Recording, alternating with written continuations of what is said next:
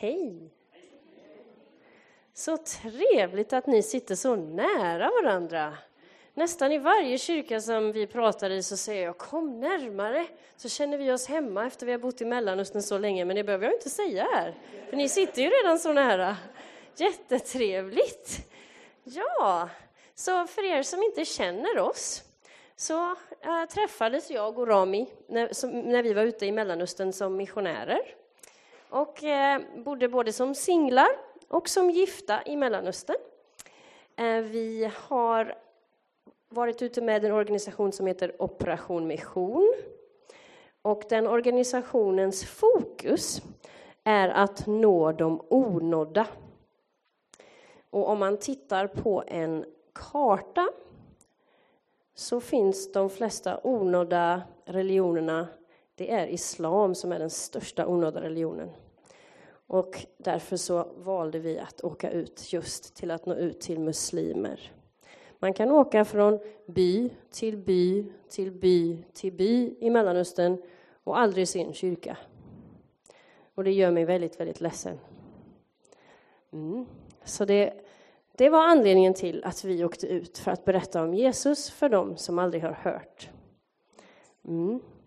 Och när man åker ut så det klarar man sig inte att åka ut själv. Utan ni har varit en stor del i varför vi har kunnat vara ute i Libanon och i Syrien och i Egypten. Och vi är så tacksamma till er för allt stöd i bön och allt stöd ekonomiskt, verkligen. Och nu har vi precis nyss flyttat hem. Vi kom sista november. Och då var ni också en stor del i att det var väldigt lätt att flytta hem. Ni hjälpte oss att samla in grejer till vårt hem, för vi hade inga ägodelar alls. Men där visade ni också att vi har alla olika ansvar och ni tog verkligen ett ansvar att ta hand om oss. Så vi är verkligen otroligt tacksamma. Vi behövde inte springa runt i hundra affärer utan nästan allting var redan på plats. Så jättetacksamma. Vi ska flytta oss till varmare länder nu. Är det någon som har varit i ett riktigt varmt land där man bara längtar till skuggan? Var har du varit någonstans?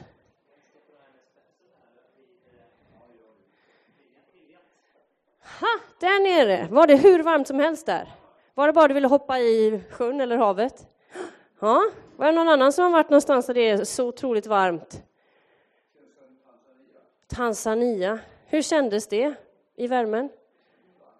Alltså, var det skönt eller var det så jobbigt att du bara inte ens ville vara där? Ni ville vara där. Skuggan, den är viktig, det ska vi prata om idag. Bra, ja. Vad sa du? Mm?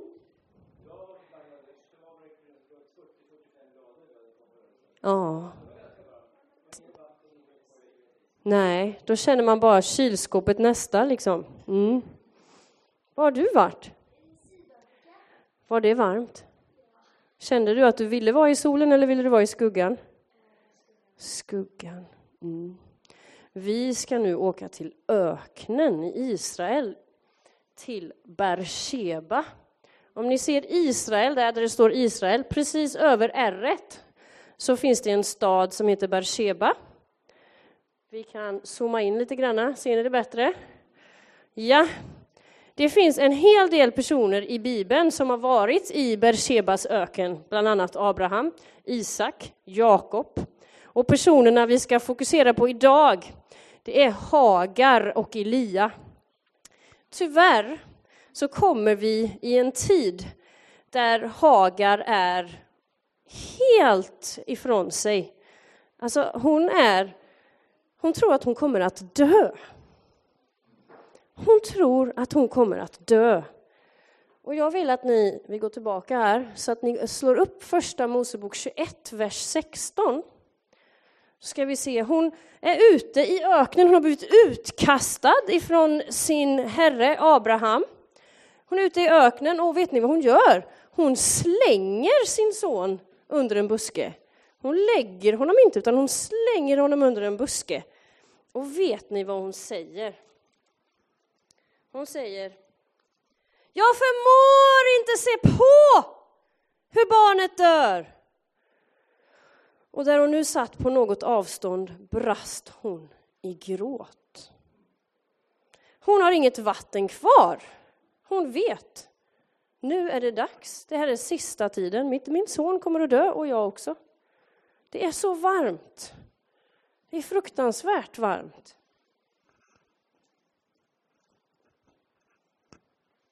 I samma öken, en helt annan tidsperiod, finns också Elia. Han har gått en dagsfärd bort ifrån Bersheba ut i Bershebas öken. Jag vet inte om han är på exakt samma plats i öknen, men någonstans irar han runt precis som Hagar i Bershevas öknen. Och han, han sätter sig under en ginstbuske i Första Konungaboken 19, vers 4. Men själv gick han ut i öknen en dagsresa. Där satte han sig under en ginstbuske. Och han önskade sig döden och sa Det är nog! Ta mitt liv!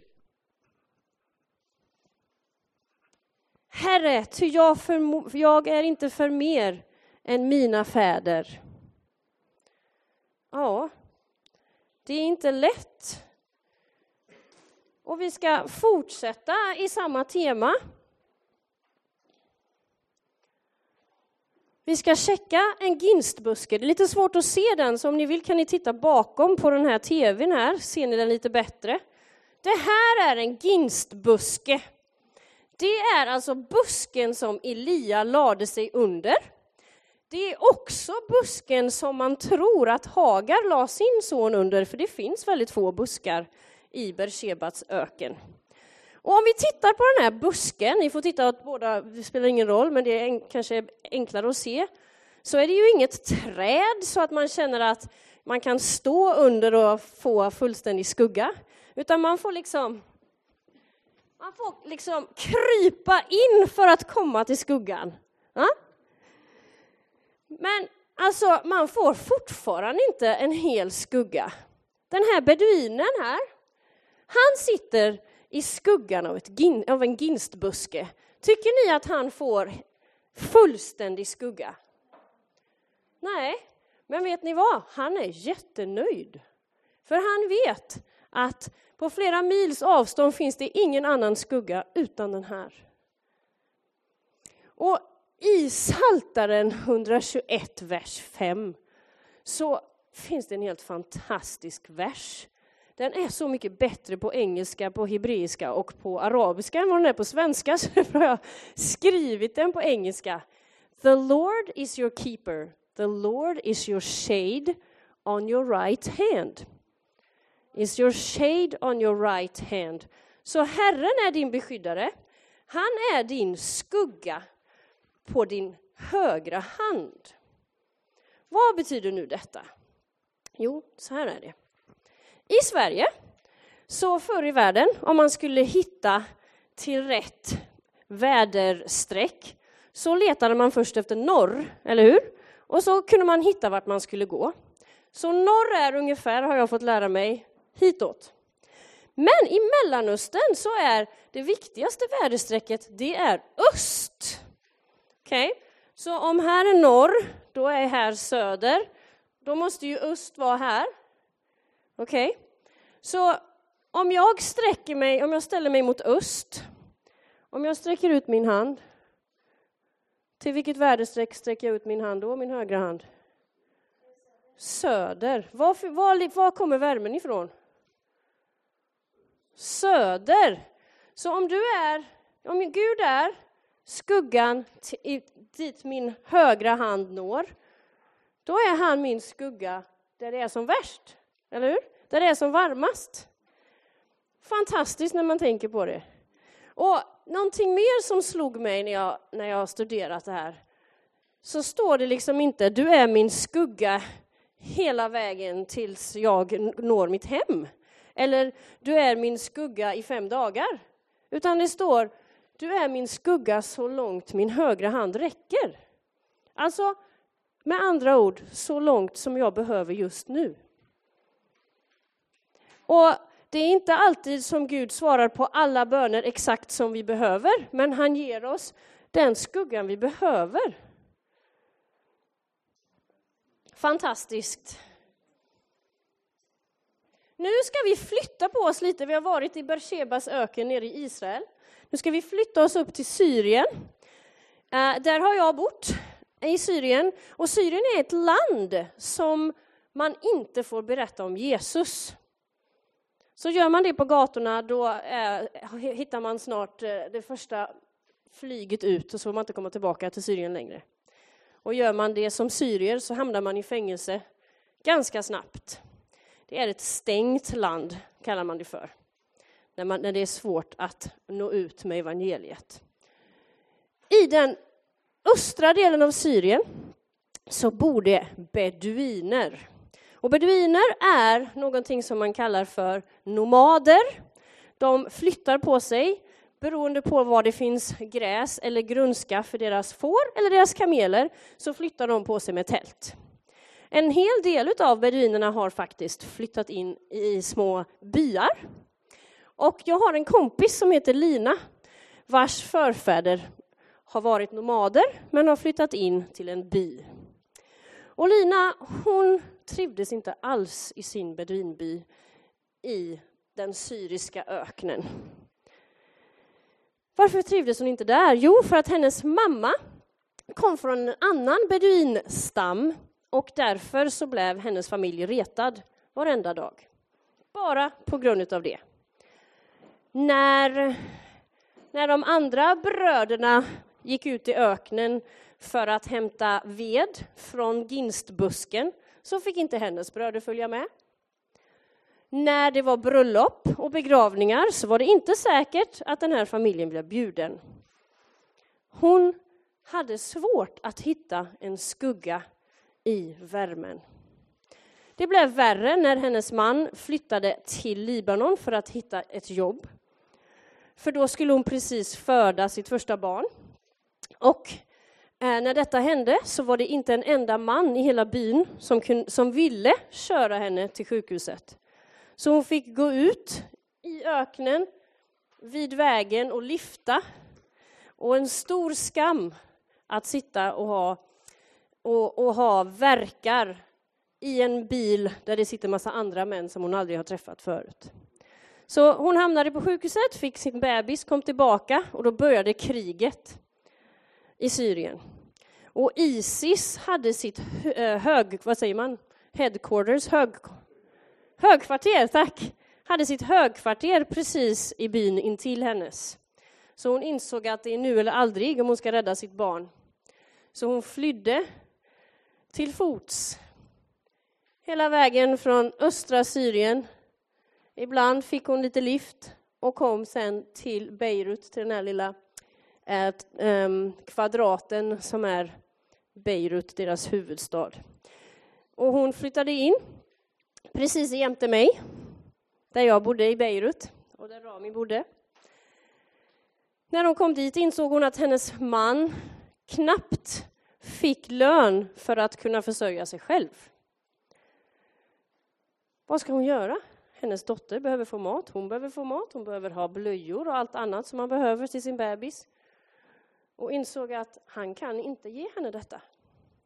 Vad ska man göra? Hon hörde utav andra syrier att det finns kyrkor runt omkring som gärna hjälper med detta, med att få matpaket. Men samtidigt hade hon ju hört att kyrkor vill man, ska man inte gå till. Det är något främmande, någonting hedniskt. Så då kommer en fråga till er. Hade ni varit i samma situation som Lina, när ni hade en liten bebis, ni hade varken mat eller kläder till ert barn, hade ni gått till en moské för att få hjälp om de var de enda som kunde ge hjälp? Mm. Hade du det? Är man desperat så är man desperat, eller hur? Så hon gick till kyrkan som låg några minuter ifrån hennes lägenhet och blev bemött med kärlek. Och de sa absolut, vi kan hjälpa dig med mat och med kläder. Men också så vill vi jättegärna att du läser Bibeln med oss. Vad tycker du?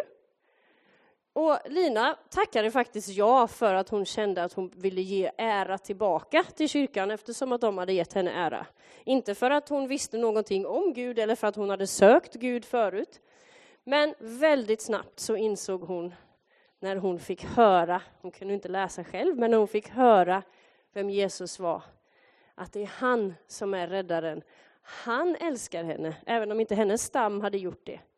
Han kommer med frid när Isis kommer med krig. Så hon tog emot Jesus i sitt hjärta. Helt fantastiskt. Då är det så här att jag vill prata om flyktingarna i Syrien därför att det är väldigt likt det vi har att göra med här och idag, bland med ukrainarna som kommer. När man går igenom vedermödor, när man är i en obekväm situation, när man går igenom konflikt som krig, man rycks upp med sina rötter, man förlorar nära och kära, man lever i en osäker framtid. Ofta då ropar man till Gud. De säger till och med, teologer som har studerat mission, de två första åren som personer går igenom alla de här svårigheterna, då är man öppen. För då har man inte slagit sig ner, man har börjat lära sig ett nytt språk, man, man känner att man behöver hjälp. Och då söker man Gud. Och vad Libanon gjorde så bra under den här, de här två första åren under det syriska kriget var att de öppnade upp sina kyrkor, undervisade de som ville höra om Jesus. Vi har aldrig sett så många muslimer ta emot Jesus. Helt fantastiskt. Lina har startat sina egna böne, eh, bibelstudier, haft andra som läst åt henne för att hon inte kan läsa. Det är inget hinder för henne. Det är helt fantastiskt, men samtidigt så är det ingen dans på rosor.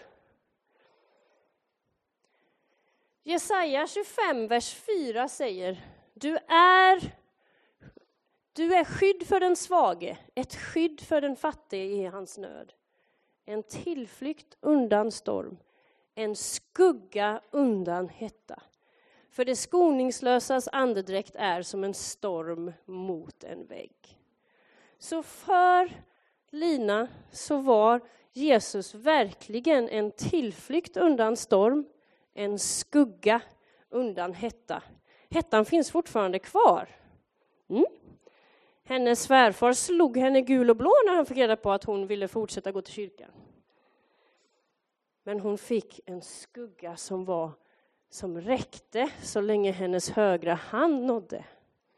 Och det är viktigt att komma ihåg. Om vi går tillbaka till vår kära Hagar kan man ju undra vad som hände med henne, eller det vet vi nästan redan allihop.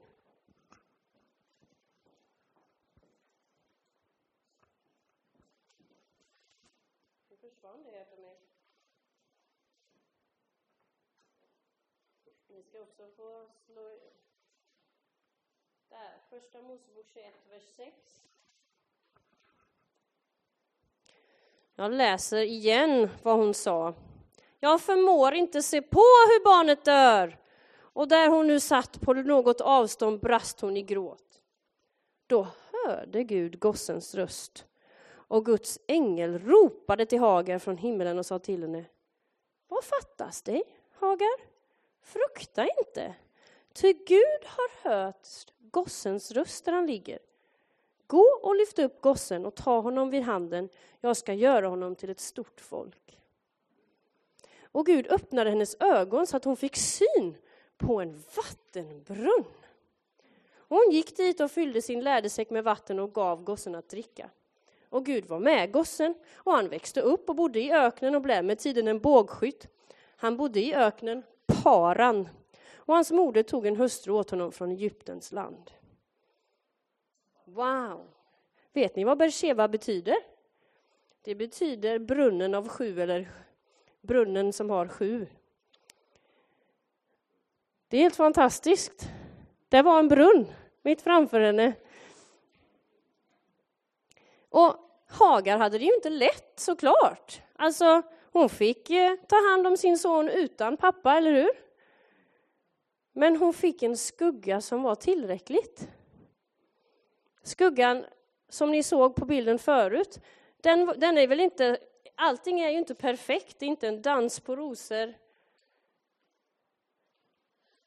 Men den är tillräckligt för henne där hon är just nu. Ska vi se här då. Hagar ville ju inte dö, hon ville ju leva. Så skillnaden mellan Hagar och Elia är att Elia ville ju faktiskt dö. Han sprang bort, han flydde ifrån den värsta drottningen som Israel någonsin har haft, skulle jag vilja säga, Isabel. Hon skulle ju mörda honom. Usch vad jobbigt.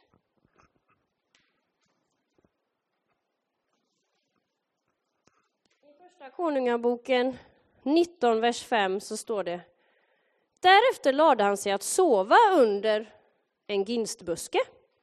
Men se, då rörde en ängel vid honom och sa till honom Stig upp och ät. När han då såg upp fick han vid sitt huvudgärde se ett bröd, sådant som bakas på glödande stenar och ett krus med vatten. Och han åt och drack och lade sig åter ner. Men Herrens ängel rörde åter vid honom för andra gången och sade Stig upp och ät, ty annars blir vägen för lång för dig. Då steg han upp och åt och drack och gick så styrkt av maten i 40 dagar och 40 nätter ända till Guds berg Horeb. Alltså, igen, här kommer vattnet, Berseba, brunnen. Elia igen. Allting var inte en dans på rosor. Han hade inga rosor, han hade en ginstbuske bara. Isabel, hon letar fortfarande efter honom. Men vad var det som hade hänt? Gud gav honom det han behövde precis då. Han gav honom så mycket skugga, både bokstavligt talat och andligt talat, så långt som han behövde just då. Och det tycker jag är så viktigt. Går vi vidare. Så vad har då detta att göra med oss idag? Jo, i Jesaja 32, 1-2 så står det en kung skall uppstå som ska regera med rättfärdighet och härskare, i plural, som ska härska med rättvisa. Och var och en av dem ska vara som en tillflykt i stormen, ett skydd mot störtskuren. De ska vara som vattenbäckar i en ödemark, som skuggan av en väldig klippa i ett törstigt land. Oj, oj, oj, vem är det vi pratar om här först? En kung skall uppstå som ska regera med rättfärdighet. Vem pratar vi om här? Yes, härligt! Vi pratar om Jesus. Han ska regera med rättfärdighet och härska med rättvisa. Men vad har han med sig då? Var och en av han har med sig härskare, och det är plural. Och var och en av dem ska vara som en tillflykt i stormen. Det är inte bara Jesus som är en tillflykt i stormen. Ett skydd mot störtskuren. De ska vara som vattenbäckar i en ödemark, som skuggan av en väldig klippa i ett törstigt land. Vi är kallade till att vara en skugga. Fantastiskt! Och det är så skönt när man får se hur den skuggan ser ut. Vi såg hur den såg ut, hur ginstbuskens skugga såg ut. Den är inte perfekt. Vi behöver inte vara perfekta. Vi, har, vi gör våra fel, vi har våra brister, men vi kan fortfarande vara en skugga under hettan. Vi är kallade till att vara en ginstbuske. Var och en utav oss. Och jag har fått äran att vara en ginstbuske för Lina och för några andra syrier som, vill, som har valt att ta emot Jesus. Och det har varit, jag tror att jag själv har fått ut mer utav det än vad de har. Jag har lärt mig så mycket. Ibland är vi kallade till att vara en ginstbuske en längre tid. Det kanske till och med är någon som planterar sin egen buske jämte. Så får man lärjungaträna den personen och det kan vara trevligt och jobbigt när de alltid är med en. Men vi kan vara kallade till det. Ibland är vi kallade till att vara en ginstbuske bara på bussen. Men är vi redo att vara en ginstbuske, att vara en skugga, kanske att vara en skugga för ukrainarna som kommer? Nu vill jag att vi böjer våra huvuden och så frågar vi Gud tyst, Gud, hur kan jag vara en ginstbuske för dig? Och om jag nu är en ginstbuske redan, hur kan du hjälpa mig att se framåt? Tar vi en liten minut och bara pratar med Jesus tyst.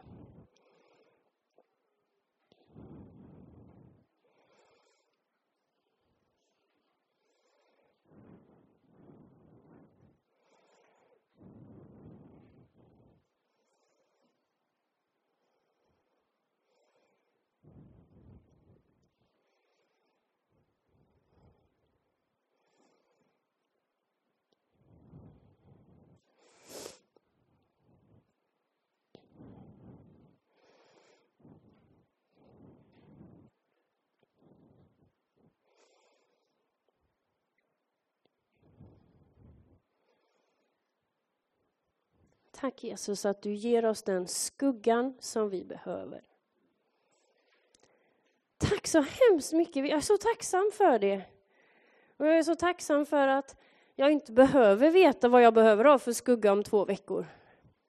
Utan jag får vila i att du ger mig den skugga jag behöver just nu.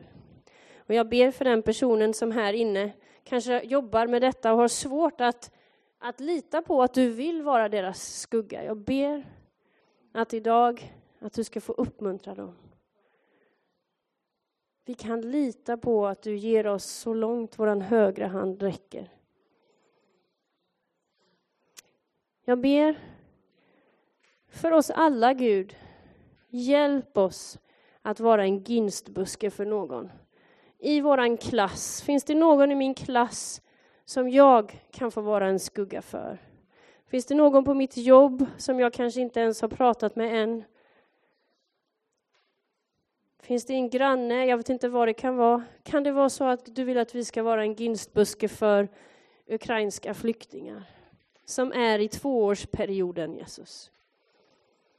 Där de är som mest öppna för dig. Jag ber att du ska visa oss, gör oss Ge oss öppna ögon så vi kan se. I Jesu namn. Amen.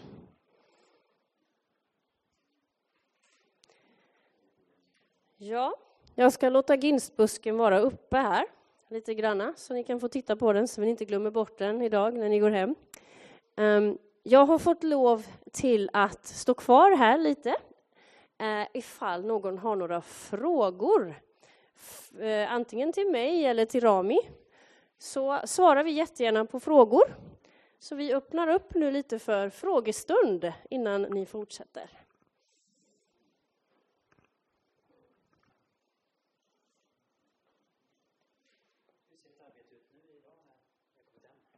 Hur ser vårt arbete ut idag när vi har kommit hem? Bra fråga. Jo, um, vi är så tacksamma för, till Gud, för han har lärt oss så mycket i hur man når ut till muslimer, eh, olika sätt som man kan lärjungaträna muslimer. Det, det görs lite, på ett lite annat sätt. Det är mycket kultur som man behöver veta. Så vi, vi upplevde att vi vill inte komma hem och börja på ett vanligt jobb. Jag fick ett jobb, så upplevde jag att jag inte skulle ta det jobbet, för att vi vill dela med oss av det som Gud har gett oss och som han har lärt oss.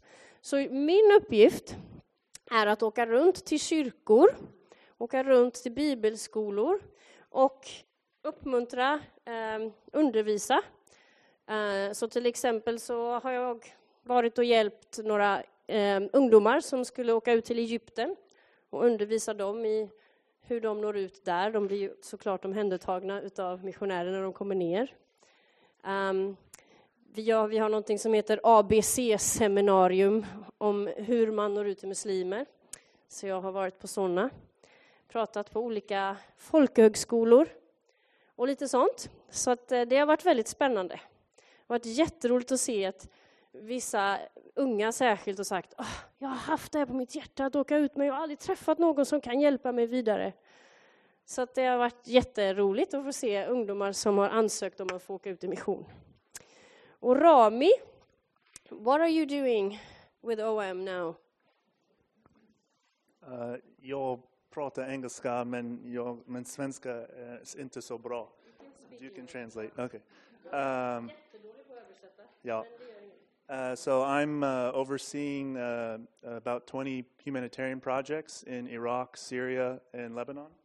Rami är ansvarig för ungefär 20 stycken um, biståndsarbetsprojekt. Yeah. So it ranges from uh, dealing with the uh, effects of ISIS uh, to just humanitarian aid. Så det är många olika sorters projekt, allt ifrån att um, um, se vad Isis har, effekten av Isis till uh, biståndsprojekt. And I'm, I was teaching at the university in uh, Lebanon online. I took a break this last semester, but I'm still Han har, de, när han var nere i, i Libanon så undervisade han på ett universitet och har fortsatt att göra det när vi flyttade hit från online. Så han har undervisat i internationella relationer och i religion. Uh, så att det, det, gör, ja, det gör han inte just nu. Han har tagit en liten paus för han studerar också uh, Eh, på ett doktorandprogram med internationella relationer. Så att det är lite vad vi gör nu. Andra frågor?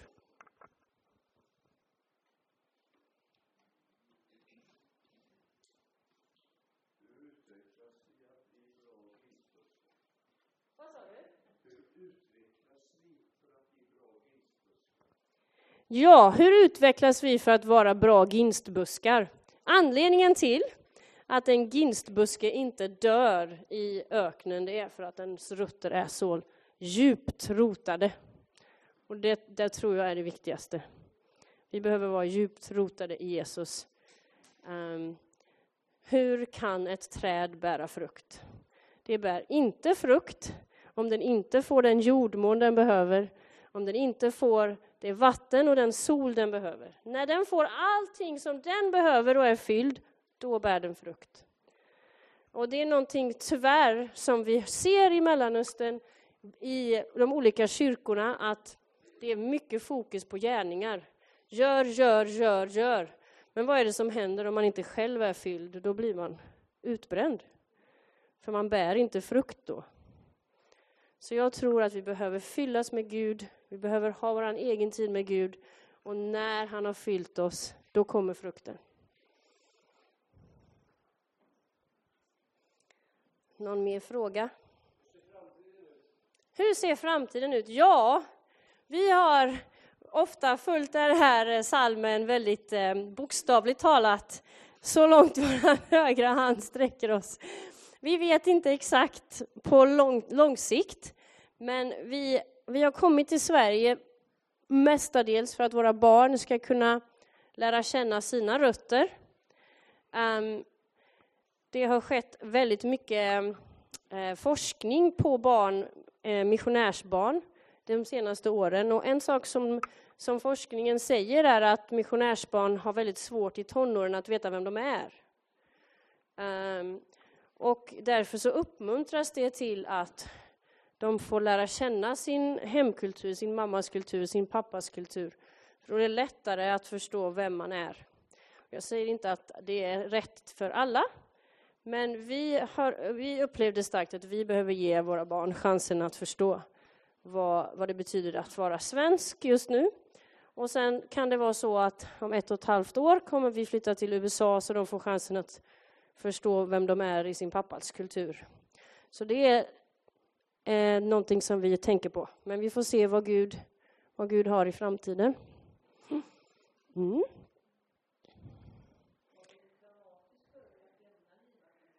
Var det traumatiskt för oss att lämna Libanon? Jag tror att Gud förberedde oss i många år. Vi, eh, vi är väldigt tacksamma att vi, vi har till och med haft eh, mentorer som har suttit med oss och verkligen gått igenom hur det kommer vara att flytta tillbaka, för det är väldigt stor skillnad att flytta tillbaka till ett land man inte har bott i på, väldigt, på 17 år. Um, så vi, den här processen började redan för fyra år sedan. Processen att liksom göra sig redo. Hade det gått väldigt snabbt hade jag haft väldigt svårt att flytta hem.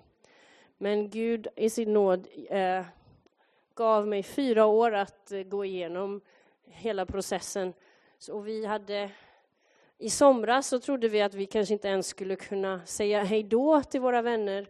För vi var i USA, allting stängdes ner i Libanon. Eh, det fanns inte ens bensin till att komma till flygplatsen. Så vi kunde inte komma tillbaka efter vår semester i USA. Eh, så då var vi lite nervösa, för det är väldigt viktigt att ha ett bra avslut och en bra början. Både för oss och för våra barn. Men eh, vi väntade i en månad och sen fick vi välsignelsen att åka tillbaka. Eh, flera gånger genom Guds nåd så kunde vi åka. Det fanns bensin så vi kunde åka till våra vänner som bodde långt bort. Och veckan efter kunde man inte göra det längre, precis efter, innan vi hade gjort det. Eh, det hände tre gånger, tror jag. Så vi fick säga hej då till alla. Och eh, för barnen så var det skönt att flytta, för de visste att nästan alla deras vänner också hade flyttat eller skulle flytta, så det var eh, lättare på det sättet. Så vi är väldigt tacksamma till Gud, otroligt tacksamma.